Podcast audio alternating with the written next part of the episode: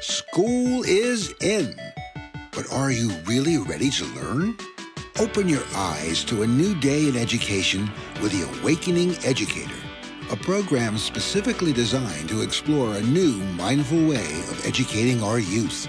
Learn about social emotional learning, new modalities of teaching, and the most relevant topics in education with your hosts, Susan Andrian and Megan Sweet. Susan and Megan will take you inside the issues by looking at them from different points of view, from policies and research to teaching models that are actually used in schools. There's never a dull moment in this classroom. Have any questions you'd like to ask? Maybe you have knowledge you'd like to share. And share your thoughts live on air. Grab a pen and paper and get ready to open your textbooks and minds to a new way of learning on The Awakening Educator. Hi, everyone. This is Megan Sweet. Welcome to The Awakening Educator. I'm so pleased today to have Brantley Turner with us, who is going to be talking with us about her experiences teaching and leading in China. So she's an American who's been living in China for um, the better part of 20 plus years um, and is a founder of a school there. So we're going to talk with her about her experiences, what she sees as different and similar in her experience of, of teaching in and leading in China. And um, let's get going. So Brantley, welcome to the show. Thank you so much. Really happy to be here. Why don't you tell us a little bit about yourself, uh, your background, who you are? Sure. Sure, I would be happy to. So I'm from the US, which you can hear in my voice, I'm sure. I grew up in New York and um, went to school sort of over around the East Coast. And when I was 17 and about to go to college, my parents moved to Hong Kong. And so, although I didn't go with them, that kind of opened up the opportunity for me to start coming to Asia. So, really have spent my entire adult life, save a few years here and there, in mainland China. And as you said before, have had the, the great privilege, more recent decades of, of working in education and starting a school here. But I guess the way to understand my background and experience is uh, very Western American rooted upbringing, not tons of travel abroad. And then all of a sudden, this opportunity to start engaging in, in the East and in China. And so, really, um, two halves of my life. Yeah, that's really cool. So, um, what? So you studied in the United States, and then once you finished college, you went out to China and joined your folks out there. Is that about right? So, so what happened was because of their move, just that summer between high school and college, I had the opportunity to come to Hong Kong, and then went uh, with my mom for her job on a trip to Beijing. And it really was. I know that people point to kind of seminal moments in their lives that changed the direction of their career, their studies. And for me, it was just, I was blown away by that experience in Beijing. And I thought, you know what, I could take Chinese when I get to college. Why not try something new? You know, about to start freshman year. And so I took Chinese one freshman year of college, five days a week.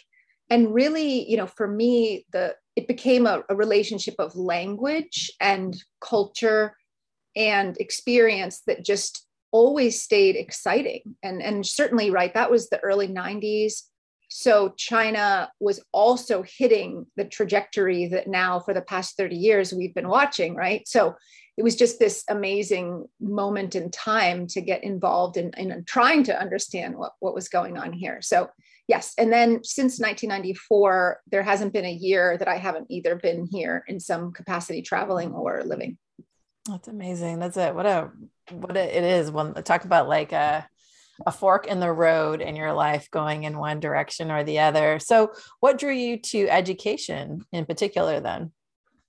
So, I always had an interest in education. You know, I was, I taught Mandarin, I tutored Mandarin in college in Rhode Island. I, I TA'd in college. I was a summer camp counselor, you know, a lot of different experiences that definitely led to wanting to be involved in education. But then when I arrived in China, I was finishing a program here in 1999. And the real options were teach English, which I did, which I'm not very good at. and um, the other was work in international education. But here there's a classification which is called the Schools for the Children of Foreign Nationals. That's a special sort of license for schools. And I wasn't a, at the time, a qualified US teacher. B really wasn't my experience and engagement with China was around using Mandarin and trying to have more local experiences. So I was A, not qualified, but B, also not terribly interested in working at a school for the children of foreign nationals. So again, you know, at the time I, I pivoted and I didn't jump into education right away for a career path and had a lot of, I've had a lot of different interesting jobs in China, uh, kind of just pursuing again that local experience. And then in 2005 started to have more unique and different opportunities to engage with education.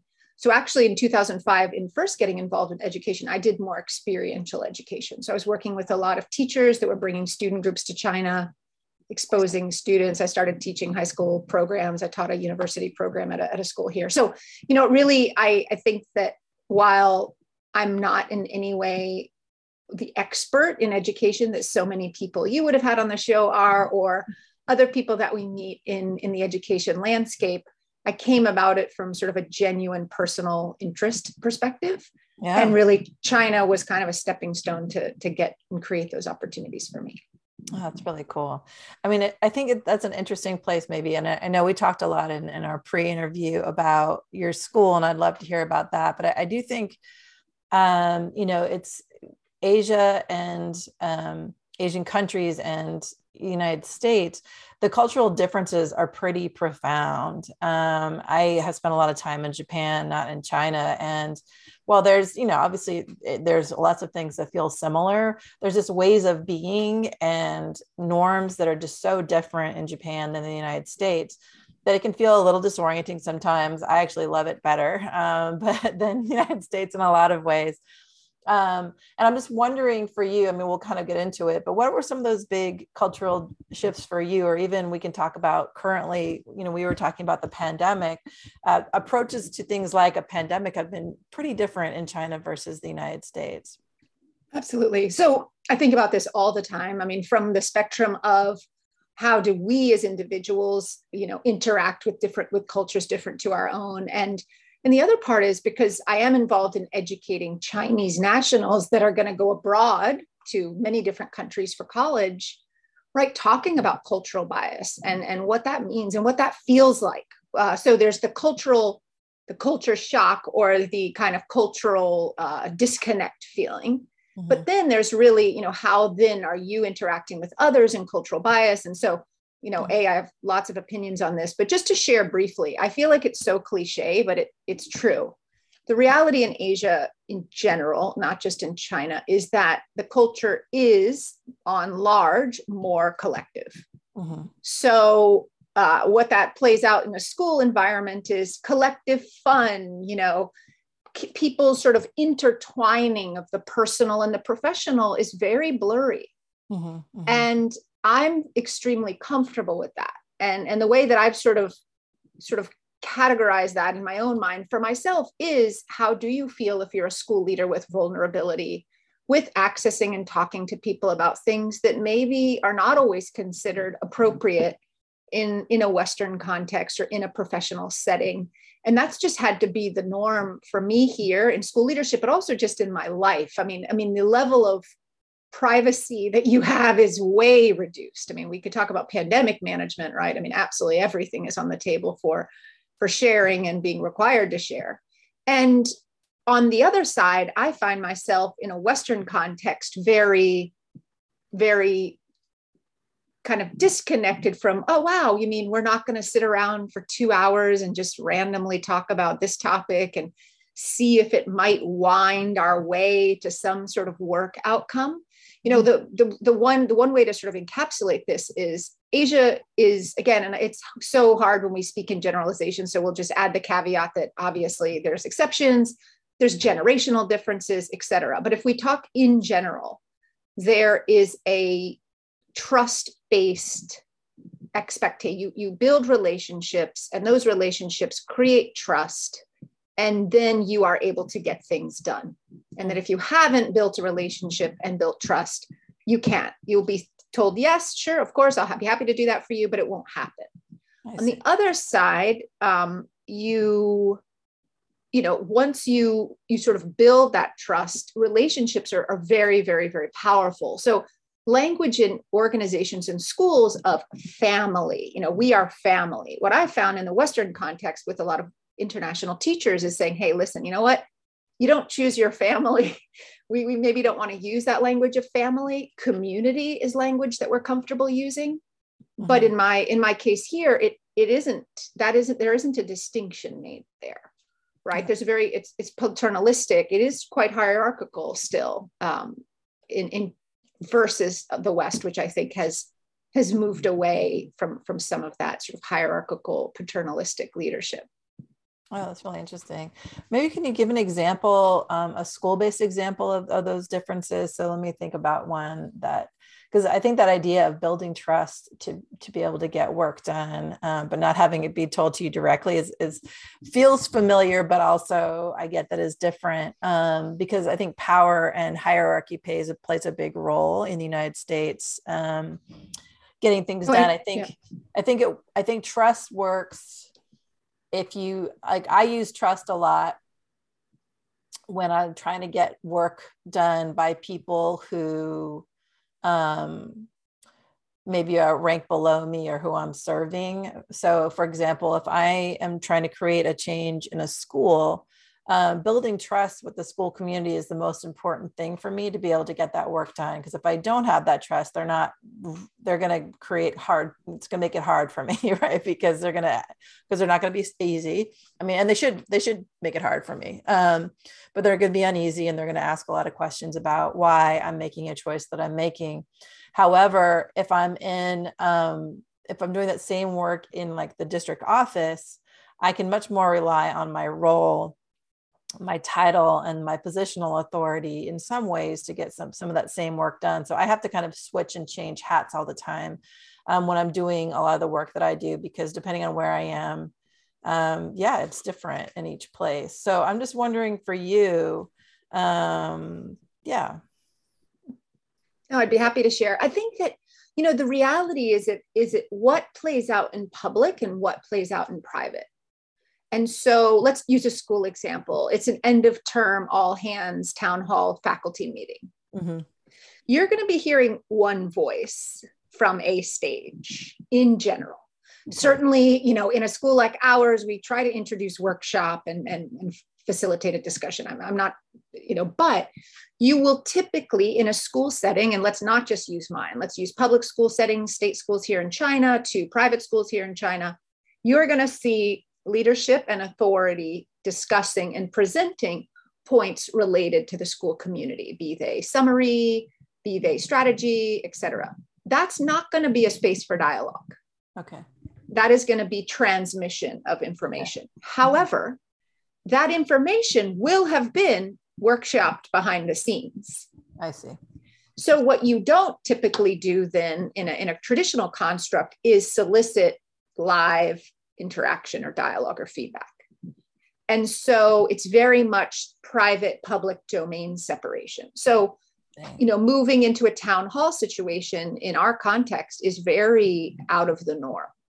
And it's something that we've worked on to try to introduce different forms of interaction give how to give space to voices but it's it's a process um, and i think one of the reasons that you see actually a lot of social media use in our context, not just our, not necessarily our school context, but but certainly societally, that's sometimes a disconnect for people. Wait, what do you mean China? Like people are so you know so active in in in the social media space publicly because you're looking for voice, right? It doesn't mean people don't look for opportunities to share voice, but but that that piece of pushing out the, the hierarchy very visibly and present. So you know a few different things. If you have the title, you've got the mandate I see. Um, now, typically, people would think about Asia as being very male driven. That has not, frankly, been my experience. I have been afforded amazing opportunities uh, as, a, as a woman here that I, I, I, appreciate greatly. And I think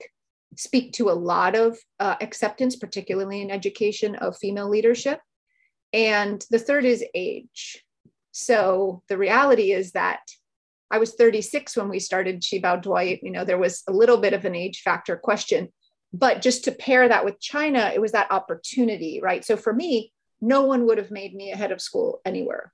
I mean, no one would have, I did not have the, the resume or the credentials, but I was able to kind of thread the needle and get this public private partnership joint venture open, which was also then a different skill set that was needed for our context. So I think that while, yes, typically people might have this idea of a checklist of what you've got to be to be successful in Asia or China, that hasn't exactly matched up with what my personal experience has been. So I think that just as a summary to the idea of how do you navigate in in China, um, you've got to be comfortable with paradox. You have to be able to comfortably hold two conflicting ideas.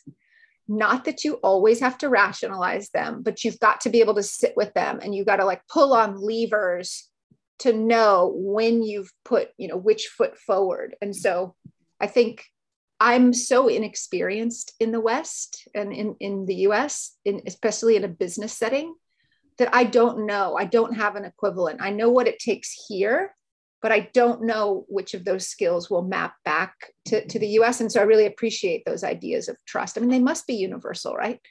It's just. Well, yeah, there's certainly, I mean, I think trust is universal. I actually um, wrote a book around um, how do you create change, and trust is one of the most important things for anything and we actually determine whether or not we trust people within within milliseconds of meeting them so um, you know and and this is an american based research so i don't know mm-hmm. what it would be in a different culture how that trust is is determined and bestowed but um, yeah, we look at people, assess them, and instantly decide whether or not we trust them. And we, we can give some room possibly to um, be right or wrong with that assessment.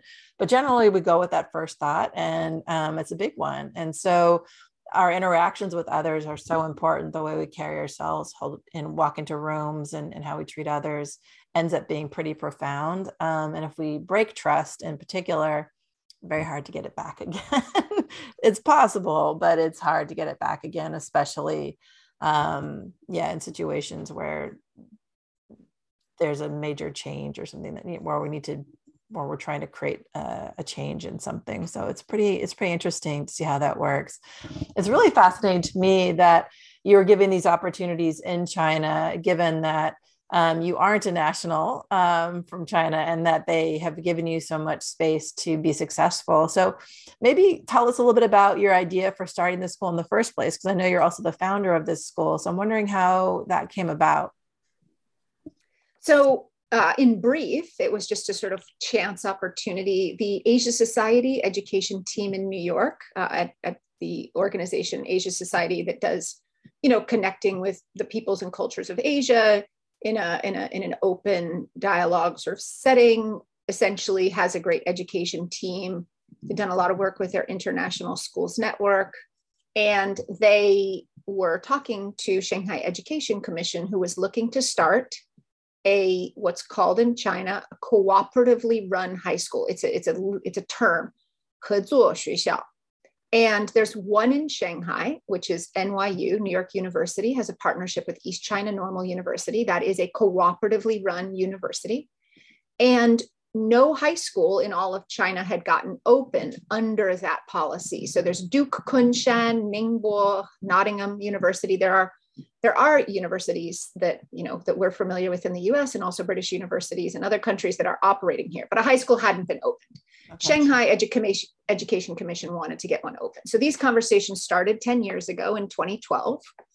And Asia Society was trying to help look for a US partner.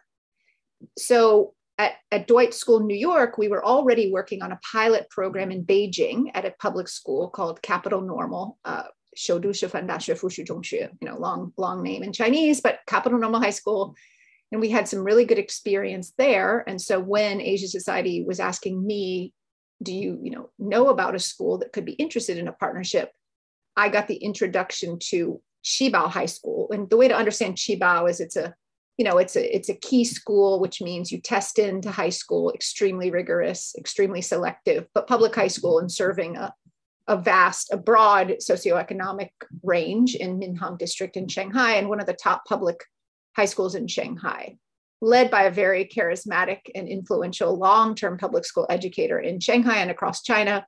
And so essentially they had been tapped to be the Chinese partner, that public school, they were looking for a US partner. So I said, well, hey, I know the Asia Society guys from working on principal and student programs coming into China. And I said, but what you guys don't know is that we've been doing this program up in Beijing, and I think there's a lot of good learning from that. So let's see, you know, let's let's talk and, and see what happens.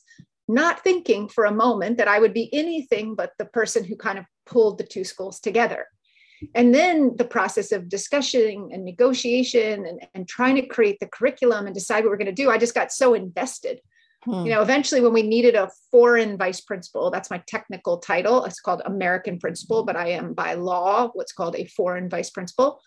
I raised my hand and I said, Look, I know that I might not be people's first choice, but I would really love the opportunity to try to take this on. And so, you know, eight years ago, we opened doors and it's been a wild ride. That's amazing. So you didn't have you were invested in it because you know you were somebody who had experience with this this partnership, but weren't necessarily an educator, and um, stepped forward and wanted to be the principal, and they gave you that opportunity. That's amazing. That's really great. Wow. Well, I know it's been really a successful school. So maybe can you tell us a little bit about your school? And for those of us in California or in the United States, this idea of even the kind of school you have is a bit of a is a bit of a reach and, and, and different for us right? So we have we all know we have public schools or private schools or maybe charter schools and those are the the brands. And almost all of them are um, exclusive to maybe some private schools or boarding schools you know? You show up at the door and you get in unless it's a private school you, you have to test into it but we're much more used to especially public schools there's no there's no crate you're not allowed to have that kind of testing criteria. So i'm just wondering what are what is that like to have to what's your school about? And then how do kids get in? Um, and i already heard you said that you you serve students that are chinese citizens so not um, foreign nationals which is an important distinction. Sure. So we are allowed to take foreign nationals at our school because of its special designation but yes 600 almost all students are chinese nationals. So essentially this so Shanghai Qibao Dwight High School, Qibao Chinese partner, Dwight US partner. One of the major motivations for Qibao and Dwight to partner was to offer international baccalaureate curriculum. So Dwight School in New York was the first full continuum K through 12 IB school in the US. Oh, wow. And has implemented the IB at the diploma level at the high school, right? So grade 11 and 12 for more than 50 years. Oh, wow. So, a very compelling motivator for the Chinese partner was that knowledge of the IB. I would say that was really the starting point to why the two schools kind of could, could come together. Dwight also has schools outside of the United States. So there's Dwight Seoul, Dwight London, Dwight Dubai, and Qibao Dwight. And one of the things that Dwight has done well is to function at the local level. So, meaning our motivation at Dwight was never to start one of the schools for the children of foreign nationals, not because those aren't important and many wonderful schools, but that really wasn't where our interest lied. So when yeah. the opportunity came, right, the Beijing pilot program was also Chinese national students. So that's a very interesting situation for us where we do have some national requirements. Our students must sit four academic proficiency exams, uh, Shanghai Xueye Shuiping Kaoshi. They sit four exams in history, politics, geography, and Chinese language. In addition, they do, and the majority of the students are full diploma students. So they are incredibly rigorous academic situation where in English, which is for most of our students their non native language, they have to access a very rigorous curriculum in the IB.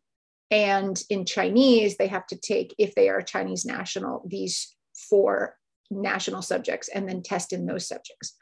100% of our students go abroad for university with Hong Kong as you know also being a destination so it would be considered outside of mainland China but not entirely outside of China and the reality is, the point of our school is to give Chinese nationals access to international curriculum and education, to enable them to go abroad to better access higher education outside of China.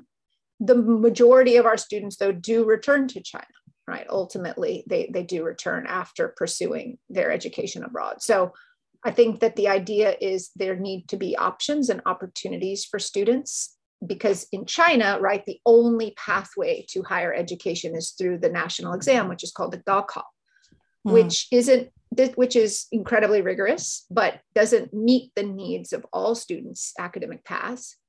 And I would say though that our students don't come to us at Qibao Dwight because they can't take Gaokao, right? Or they would be unable somehow to pass those exams. But they are trying to pursue something different, and it's it's about choice. And so the government started the school really recognizing that choice is needed right? One pipeline is not going to serve the, the needs of all citizens in the country. And so it's a way to have students stay in china for high school as opposed to students going abroad earlier. And there, there is a mix right? Certain students of course still do go abroad. But i think one of the really key aspects of that is language. It's mother tongue language. So the ib was a good fit because it provides that strong mother tongue opportunity to learn and also if you know you want to speak your native language or read and explore literature in your native language at the, at the highest level that you possibly can and so staying in high school education that allows you to do that in your home country has has benefited our students in terms of their own mother tongue language acquisition so interesting. I mean, it's a, it's a whole different system, and uh, I know you're you're about to make a transition to a new role. So maybe we come back from break. I'd love to hear about your new role and also your move back to the United States and just wondering what you're thinking about that in the midst of this time. It's it's an exciting time to be uh, who you are, where you are, um, but lots of different changes coming. So um, we'll be right back in a moment, and then yeah, we'll talk a little bit about your transition and and the work you have ahead. Great. Welcome back, everyone. uh, this is the Awakening Educator. I'm Megan Sweet, and we're here with Brantley Turner today, who is an American national who's been living most of her adult life in China and has founded a school there. And we were just talking about the differences between uh, a, her school and um, what would be more of a traditional school here in the United States. Uh, so, welcome back. Uh, Brentley, were, we were going to talk a little bit about um, your pending move. So, you have been with the school for almost 10 years, I believe, and now you're about ready to, to change. You're still going to be with the school, but your role is changing. Can you tell us a little bit about that? Sure. So, yes, 10 year anniversary this August from when we started talking to Qibao. And it's a it's a job that I could be in forever. I mean, it's continued to bring challenge and excitement and, and so many unique opportunities. But at the same time, we are, you know, looking to, to continue to make sure that the organization can can walk on its own. You know, I think for all founders, you really grapple with that question of how do I go? Where do I go? What do I do next? And the three of us that founded the school, the Chinese principal Wang Fang, uh, our chairman, Chairman Qiu Zhonghai, and myself, they will still be on board, right? We're kind of like a three-legged stool. And I felt uh, many years ago started to think about someday I will walk away from this school and have a new life or new opportunity, and it needs to be in good hands. And so four years ago, I hired someone from the graduate school program that I went to. So just a brief introduction, because this is a great program. I'm a graduate of a Johns Hopkins program here in China out of the SAIS school, which is called the Hopkins Nanjing Center. It is a cooperatively run graduate program here in China. And it was founded 35 years ago, and it's really the grandfather of cooperative education between the US and China in China. So I went to that program and then many years later went back to the program and hired the head of career services there, Robbie Shields. He had been at the Hopkins Nanjing Center for six years. And then I spoke to him about coming to join us at Qibao Dwight. And he's done many, many things at, at Qibao Dwight, college counseling director. He's taught business management in the IB, TOK. So he's he's amazing and uniquely qualified. And really, I am passing the school and the office of the American principal to the one person in the world that I wanted to pass it to. So I feel really lucky to be able to do that. I feel like the school is in extraordinarily capable hands, frankly, more capable than mine in many ways. And so having him on board, and I think the only, because you are such a, an expert in change management, I think that that's the key, right? I would never have moved into a new position without feeling that I was putting the institution in even a better situation for the future than, than it's been under my leadership. So, point one, feel really great about the change and the transition. My next step is almost less important in a way. Um, but what we do know is crucial, and particularly in the world that we live in now, dialogue can't stop. Dialogue's messy right now. It's messy mm-hmm. politically, it's messy in terms of border challenges due to the pandemic. And decoupling is a big topic on everybody's minds between China and the West.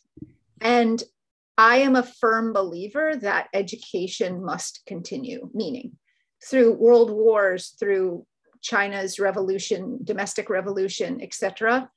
From the eight, the late 1800s, exchange with China at the educational level hasn't ever been broken.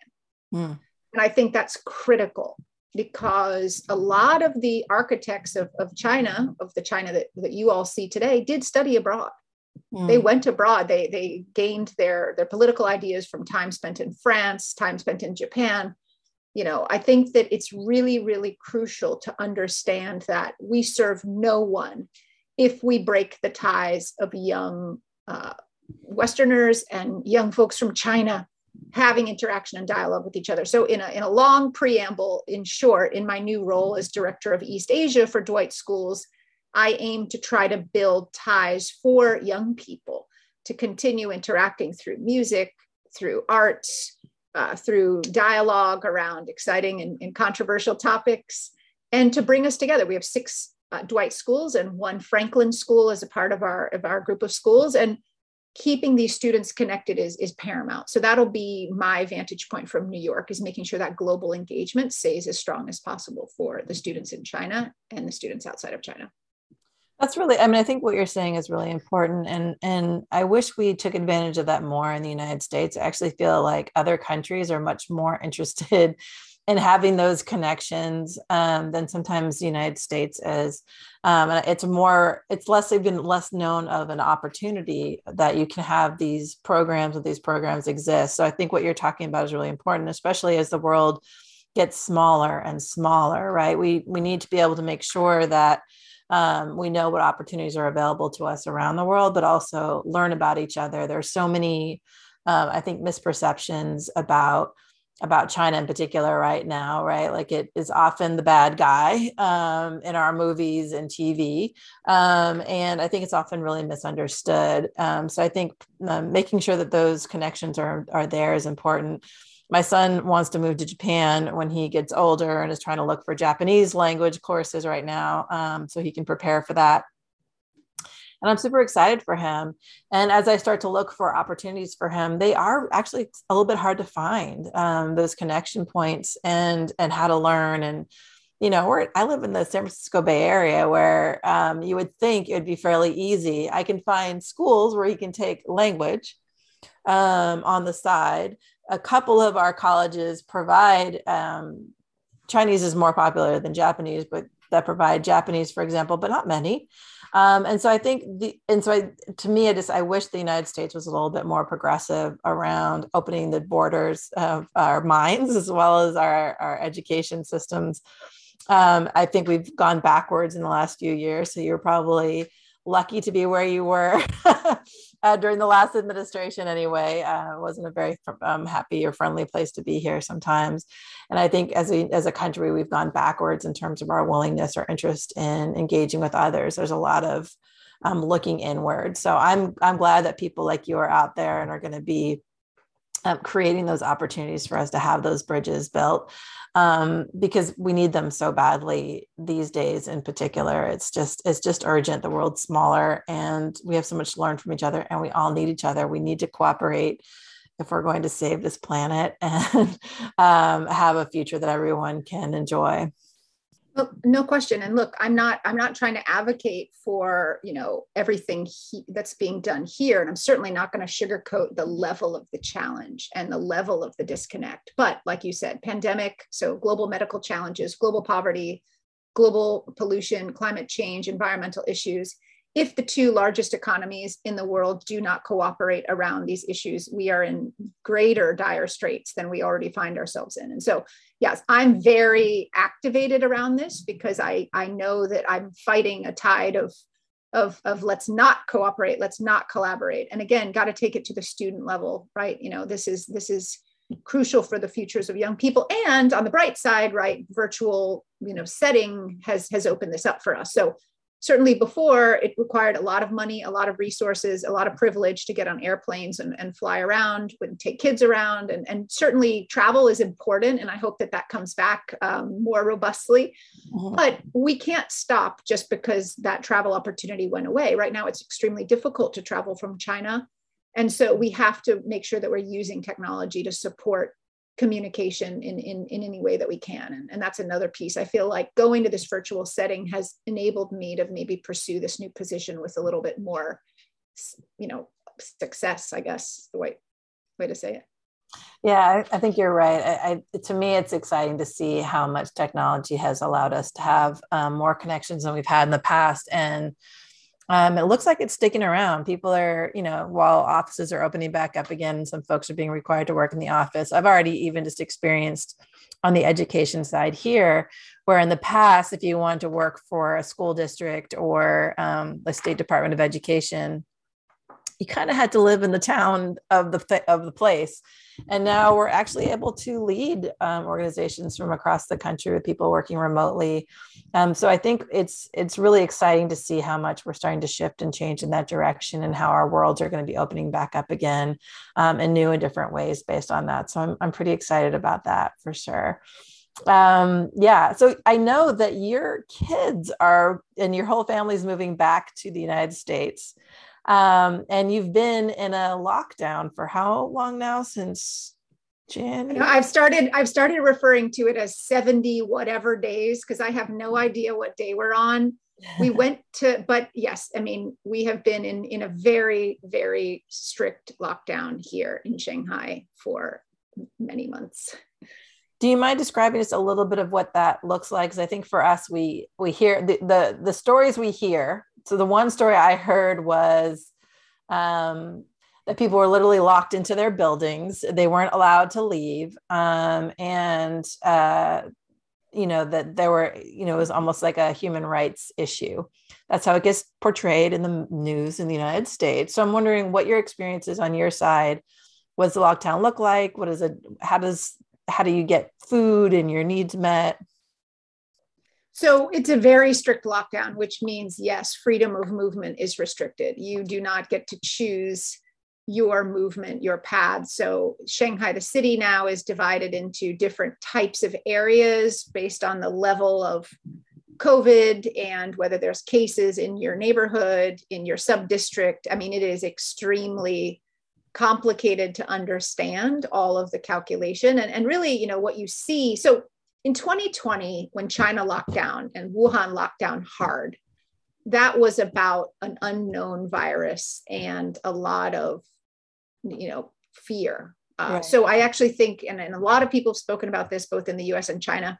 I actually think that China got it right with their initial approach to trying to lock down um, in the sense of running that lockdown. Right. And there was a lot of buy in both by international folks living here and locals living here for that. And we really went to zero covid right? China china went to zero covid. Uh, that was the reality of living here for quite some time.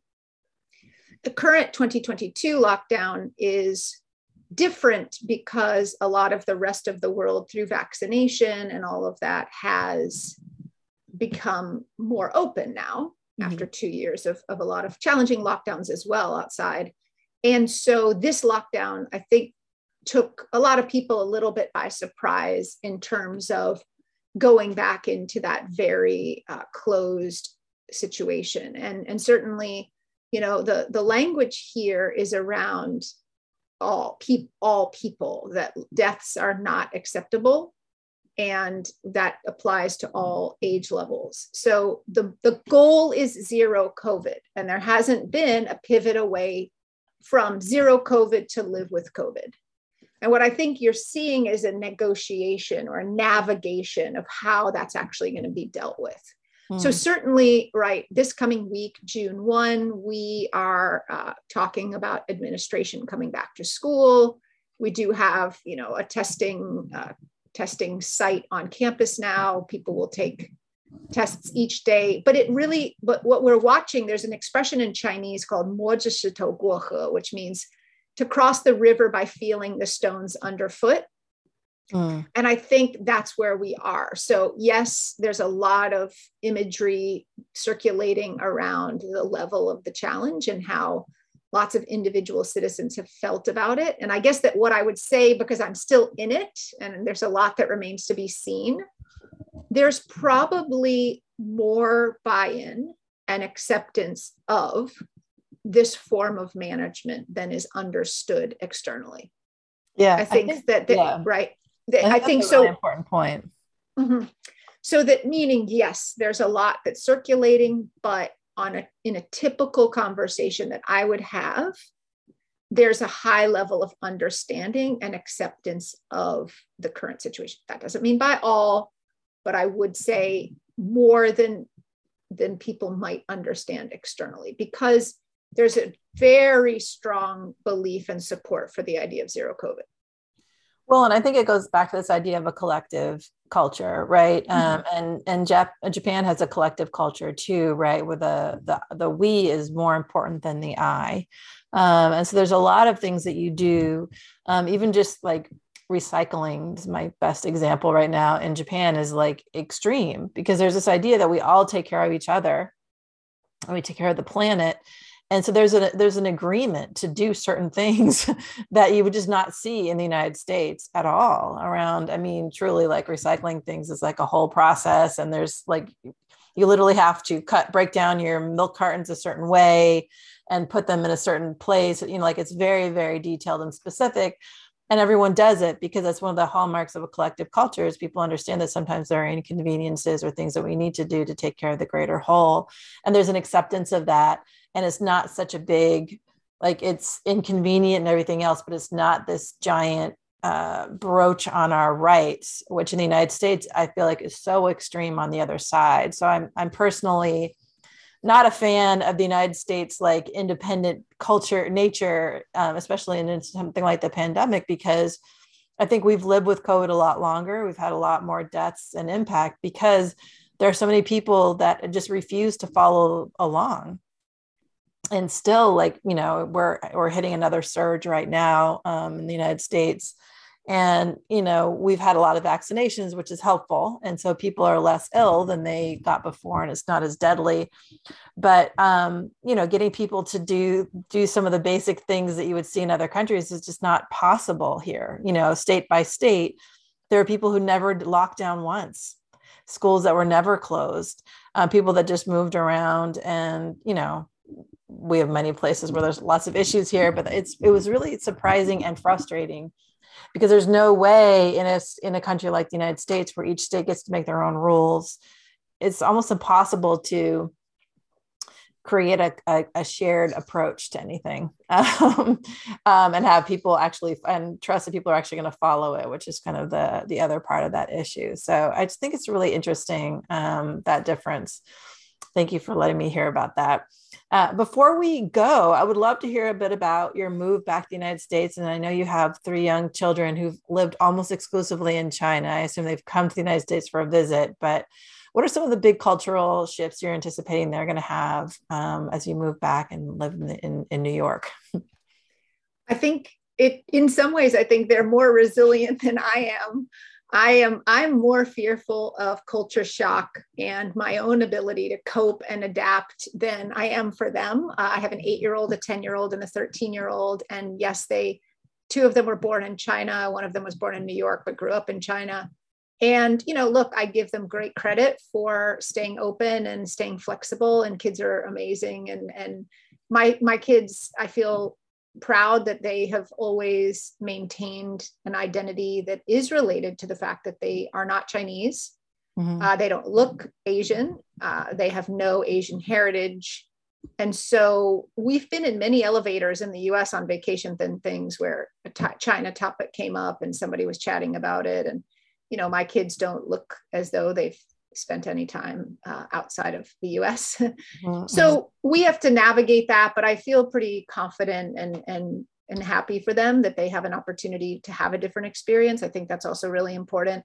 I think that I'm more concerned about how I'm going to handle the experience of of living in in the US again and again I'm extremely grateful for the opportunity to live in the US for my passport. I, I'm a very uh, you know a privileged american and that is something that has afforded me a lot of the opportunities that i've had other places. So i don't take that for granted at all. But i also know that you know honestly it's not that interesting to people to have a long conversation about china right? Even spending an hour with you today is special because like you said i don't agree with everything around me certainly by any stretch of the imagination i am an individual with individual opinions and and thoughts about how uh, different countries have approached the pandemic as one or how they're approaching many different challenges we're facing. But what I've learned from this outside perspective is just that taking an outside perspective, trying to function as an observer, trying to listen deeply, right? And, and the kind of mantra that I've carried with myself through starting the school, but throughout my life here has been it's not about being right, it's about getting it right. And getting it right requires a lot of dialogue and a lot of uncomfortable conversations a lot of push and pull. And I love being in an environment where that's okay. And one of the things that I think is challenging is, well, yes, I said here you talk about everything kind of behind, and then you mm-hmm. present a united public front. There's real direct dialogue in that behind that, mm-hmm. that behind, and, and everything is on the table. There, there's very there's very little that's off limits for discussion.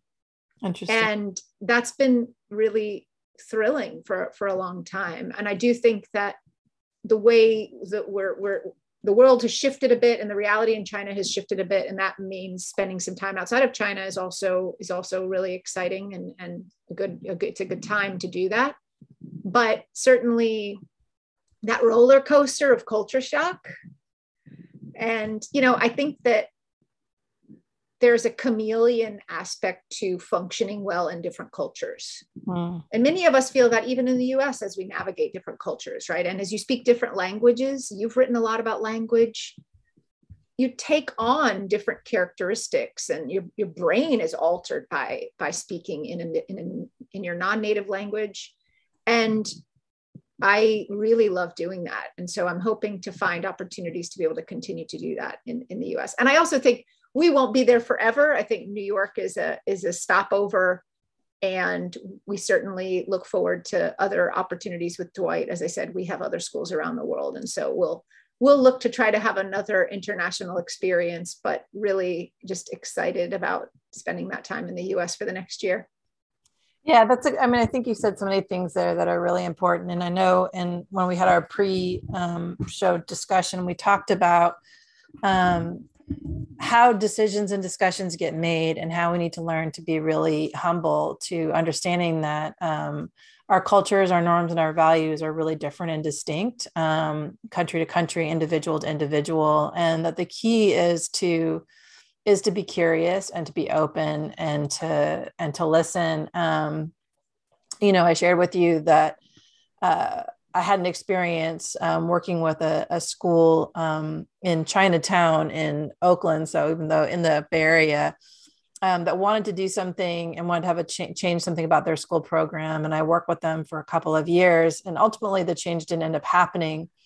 But what I came to out of the experience was, well, the change didn't end up happening, and I didn't agree with what they wanted and I happened to be the person with power who got to make that decision. Although it wasn't about like I win, you, you don't win kind of thing. It was more around they couldn't give me the evidence that I was looking for. um, but it it was an interesting experience because I didn't well I didn't agree necessarily with what how they were approaching the the kind of schooling that they wanted I also recognized that it wasn't wrong. It just wasn't my preference or what I believe to be true based on my experience of what schooling should look like um, and what experiences kids should have. Um, and the difference between what we as educators think are most important for our students and what parents think are most important, important for their students comes up all the time. It comes up on an individual, you know, student to teacher level, but also on school and district levels, country levels. So you have this really great um, perspective because you've really lived in two different cultures like immersively. Um, well I, I, know you're american i'm sure in a lot of ways you feel more chinese than you do american at this point probably. Um, at least in some ways because so much of your formative years have been in in china and in developing those relationships. Um, so i do think it's it's really exciting that that's where you've been. And um, and yeah the idea of continuing to be curious and um, knowing that just because what we think is right doesn't mean that it's what's right for everyone. It's just such an important such an important point for us to remember um, as the world continues to open up and as we start to accept other cultures and ideas. It's just different that's all. Absolutely and i think you know after we talked last time i sort of put some notes down about that cultural bias. So right there's a there's a psychological and neurological maybe when i'm talking about paradox, right? I'm literally talking about in the brain level paradox of cultural bias, right? Our brains group things together, biases form. Mm-hmm. Super helpful in lots of contexts, detrimental in others, mm-hmm. right? Mm-hmm. It's conscious awareness, right? When we talk in the United States context, race, gender, social status, right? Mm-hmm. People are making millisecond decisions about others. This is right? This subconsciously and automatically activates emotional regions of our brain. Right. We get a feeling, and then we do all this work to try to justify and rationalize, right? Mm-hmm. And we have this tendency, we split us into them, right? And the other, and the other is mm-hmm. cold and angry and to be feared, mm-hmm. right? And the us are virtuous and warm and familiar and right. Mm-hmm. And the reality is that this our brains don't want to see things that counter our beliefs. Mm-hmm. Mm-hmm. We ignore counter evidence. Yeah. And so the point is absolutely, we, in facing cultural bias and in facing ideas and realities that are extremely repellent to us, mm-hmm. we have to find situations, particularly if we're educators and we're in, we have the, the responsibility of transmitting knowledge to young people and working with teachers collectively to, to, to, to create the knowledge that we transmit basically we've got to be aware of this and so and i think that kind of this neuroscience of cultural bias mm-hmm. is something that i certainly need to be better educated in but i feel like i'm walking out of the data gathering part of of that process mm-hmm. and now i need to sort of try to start to process it because i i i worry a lot about that rationalizing right? That that sort of we because behavior leads to outcomes right? Like if we think a certain way we behave a certain way and that has consequences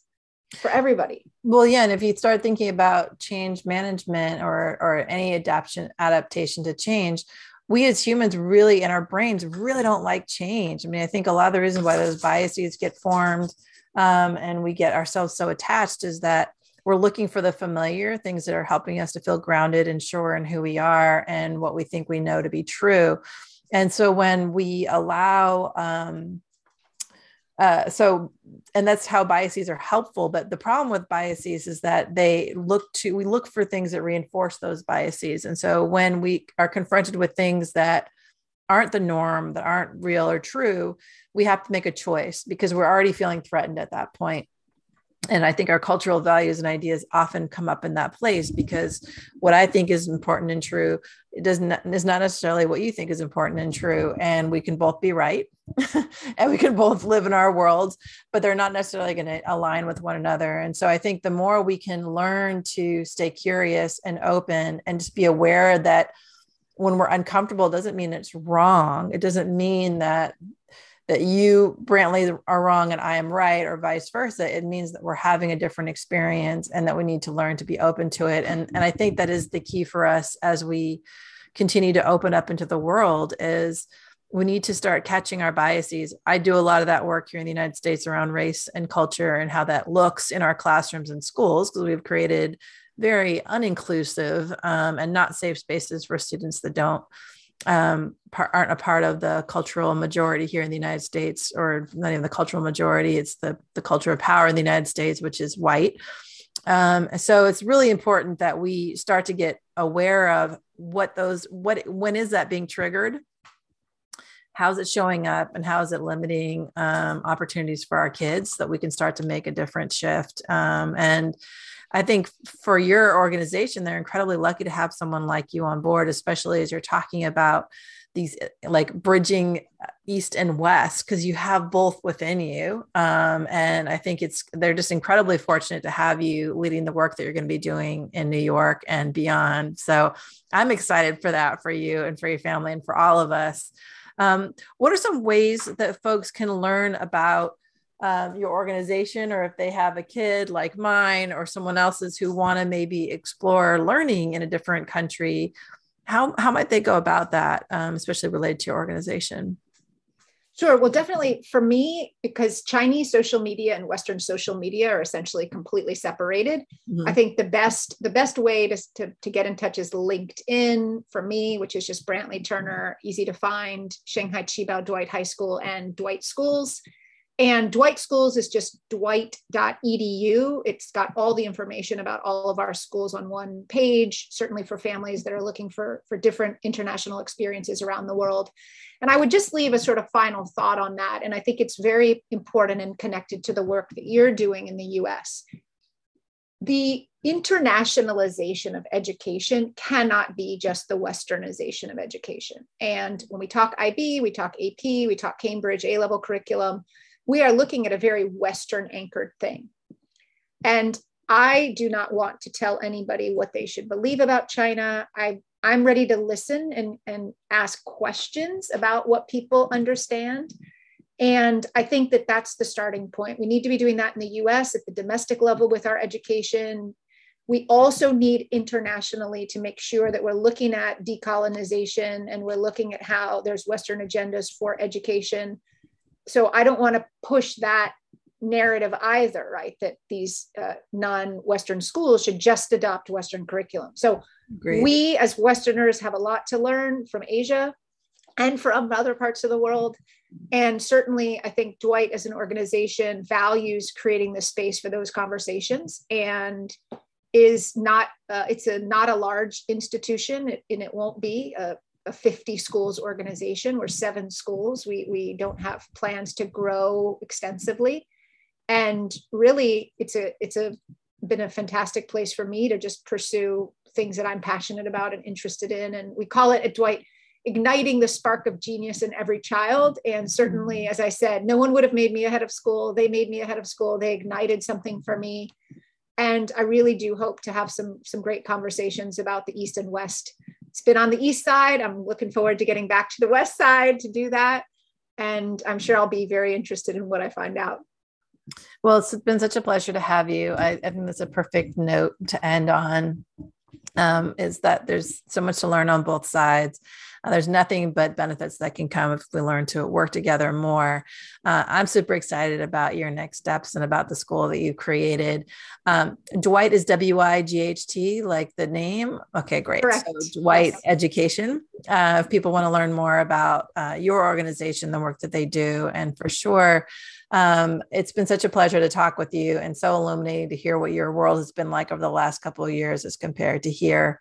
Um, super excited for you to come on home and um, experience some New York for a year anyway. That's pretty good.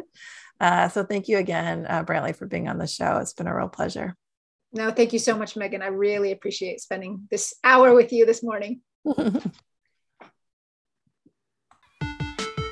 Class is dismissed. Wasn't that fun? Susan and Megan are always happy to greet you on the next episode of The Awakening Educator. Connect with us on Facebook, Instagram, YouTube.